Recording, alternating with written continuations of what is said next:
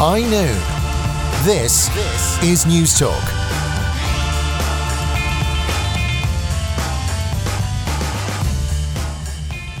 You're very welcome to High Noon. Kieran Cuddihy with you this afternoon for the next 40 minutes or so before Sean Moncrieff comes on air.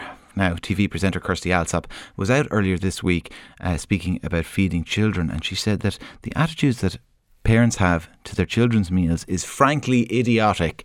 Uh, she said that making special meals for our children is a fatal problem. Well, to discuss this, I am joined on the line by dietitian Aoife Hearne. Aoife, you're very welcome to the programme. Um, Thank you very much. I, I, should say two things, first of all, before we start. I have a one year old and a three year old at home. So, yes. first of all, I'm treating this really as a private consultation, is the first thing. and the second thing is, I, I'm pretty confident you're going to at least indirectly call me idiotic uh, in the next few minutes, and that's fine. I'm okay with that. Um, Kirsty Allsopp, is she right? Well, I have to say I am passionate about one family, one meal. And I think if we really want our children to, you know, have a wide variety of foods that they like, we have we can't keep pandering to only the things that they want to eat all of the time. I, I should say, sorry, before I ask anything else, 53106, anyone out there, if they want to get in touch, if they have any questions, uh, please do so. That'll cost you 30 cents. You can get me on Twitter at Kieran Cuddihy. Uh, but Aoife, is that true? The, the, the, one meal, like, is there an age with that at which that kicks in? Obviously, when they're newborn or whatever, they have well, their own uh, dietary needs. But at, at what stage does. Yeah, at what stage does uh, one meal for the family apply? I, I would say like we should introduce solids with kids from six months of age. So really at that point, you know, we really you know, I did baby led feeding approach with both of my kids and again so That's where you let them kind of try and feed themselves. themselves. Absolutely, yeah. Yeah, yeah, so spaghetti so, on again, the head and things. Yeah, I know. It can be a bit messy. That's the downside, depending on the child. My eldest guy wasn't as bad, but my youngest one now, I just ran out of the house because it's lunchtime with beans everywhere. So it's a bit of a nightmare. but at the same time, like I can see the benefits as they get older. And I guess, you know, the main thing at, at the younger age is that food is shaped correctly. So you don't want to give them like uh, circles of carrots. You know, they should be all kind of in straight batten kind of size so they can hold it with their hands. They're not at risk of choking.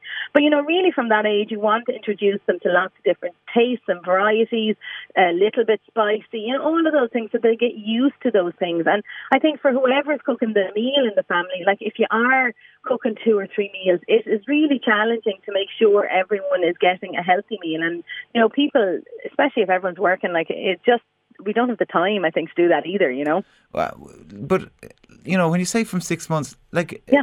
can they eat everything? Like when they don't have a full set of teeth, is there nothing yeah. that they can't get through? Amazing. No, not really. You know, it's, the, the key thing is safety, so that once um, meat and food and potatoes and carrots and all these things are shaped correctly is the main thing. The one thing obviously we don't give would be nuts and things like that or popcorn at very young ages because the risk of choking. But really all foods, it's amazing. Like you should see an eight month old go through corn on the cob. It's pretty, it is a sight to see.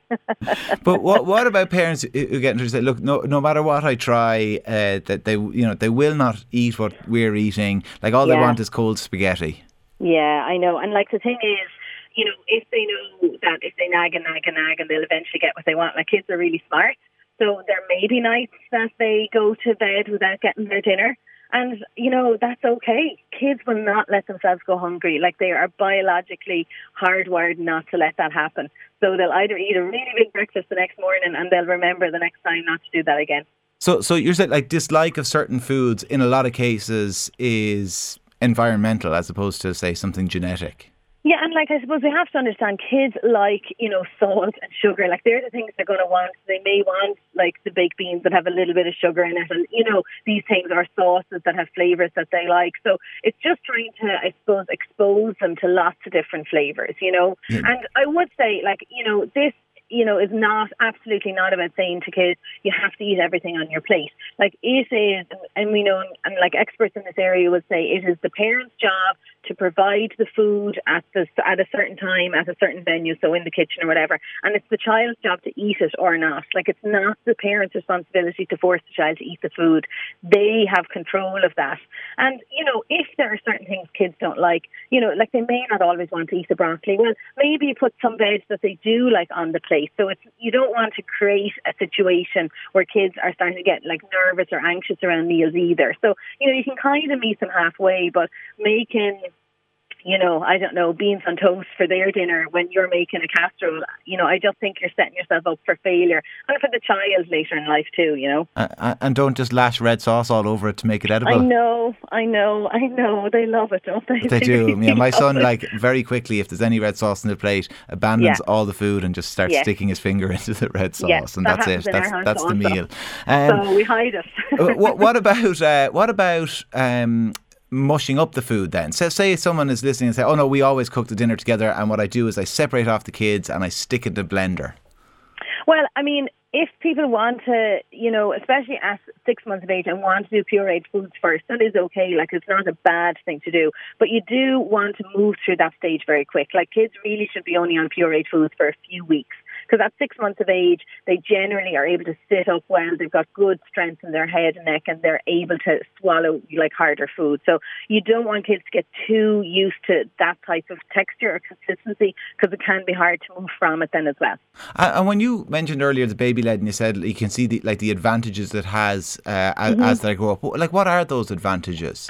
Well, we generally see that they're more open to trying new things. They don't generally turn into fussy eaters and they are really staying good to their appetite.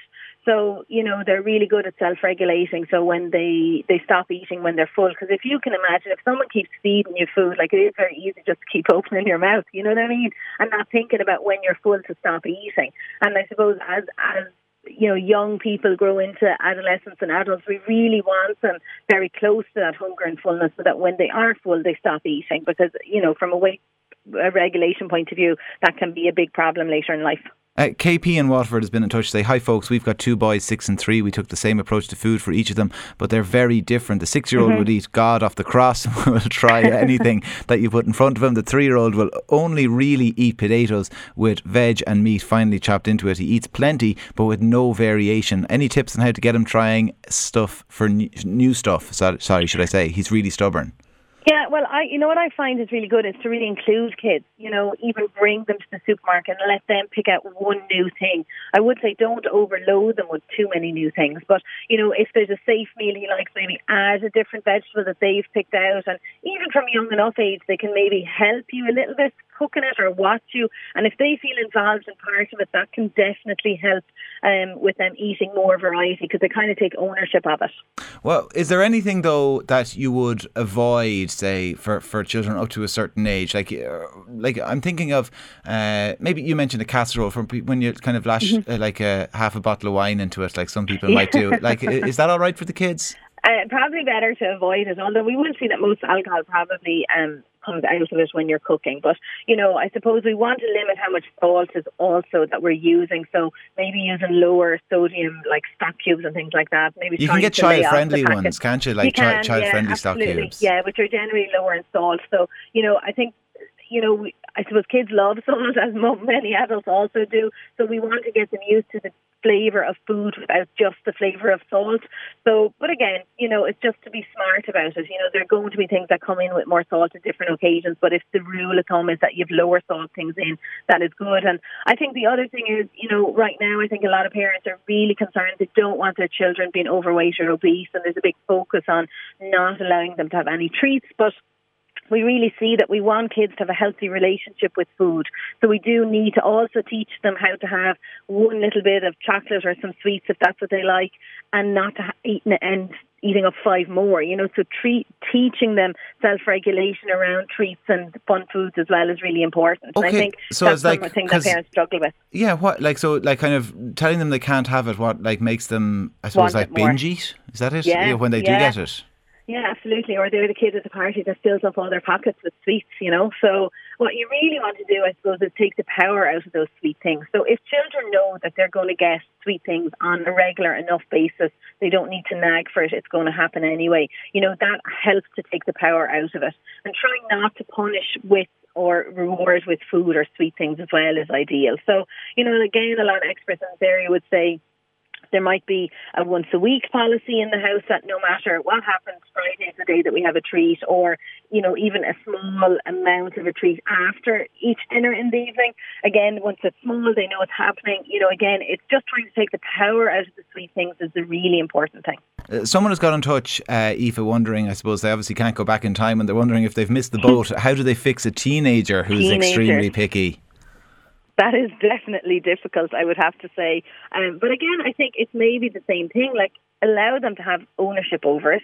And, you know, what we say with younger children now, again, I don't have teenagers, so let me put that out there. I'm not in this place yet. But what we definitely say with younger children is that, you know, maybe the rule in the house is that vegetables have to stay on the plate.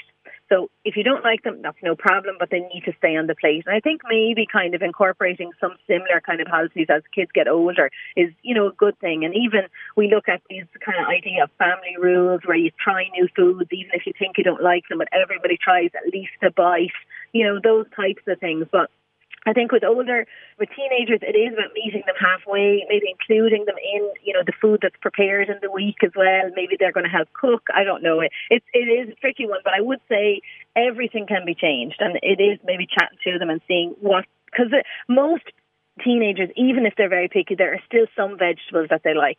So you know, at least getting those in and you know respecting their you know their preferences as well is important. And if they're not the brightest, you could always just cut the carrots into a certain shape and to say they're red chips. That's what my mother did, and you know my two sisters believed her for years. and again, like other things you can do if you have time, like stress if you have time, but you can like steam vegetables and puree them and add them into like sauces and things that you're already having in meals. But again, that Oh, the a old lot grated, the old grated carrots in the lasagna. They don't know it's there. But like ultimately, and I mean, maybe you do that as teenagers because you're really worried and you want them to get veg. But ultimately, from a young age, you want kids seeing veg and being happy to eat them. You know. All right, Aoife Hearne, who is a dietitian. Aoife, thanks very much for that. Loads of people have been getting in touch. Uh, someone here says, "Hi, in Italy, babies from six months eat the fully the meal fully blended. As they get older, they move to the meal blended to chunkier textures, and by 18 months to two, they're fully assimilated into the family meal. Same food as the family from day one. Obviously, no chili or heavily spiced food till older. Italian par- parents cannot understand the fuss over food." Someone else says, "Baby-led weaning is fab. My daughter is six now and controls her own appetite and will try anything. Lamb chops at eight months, like a cave woman. She was told in after school to show the teacher her plate to see if she had eaten enough. She was bemused and thought it was mad because she had the whole thing gone. I keep those coming in. 53106 is the text number. Get me on Twitter at Kieran Cuddihy. We'll be back in a moment.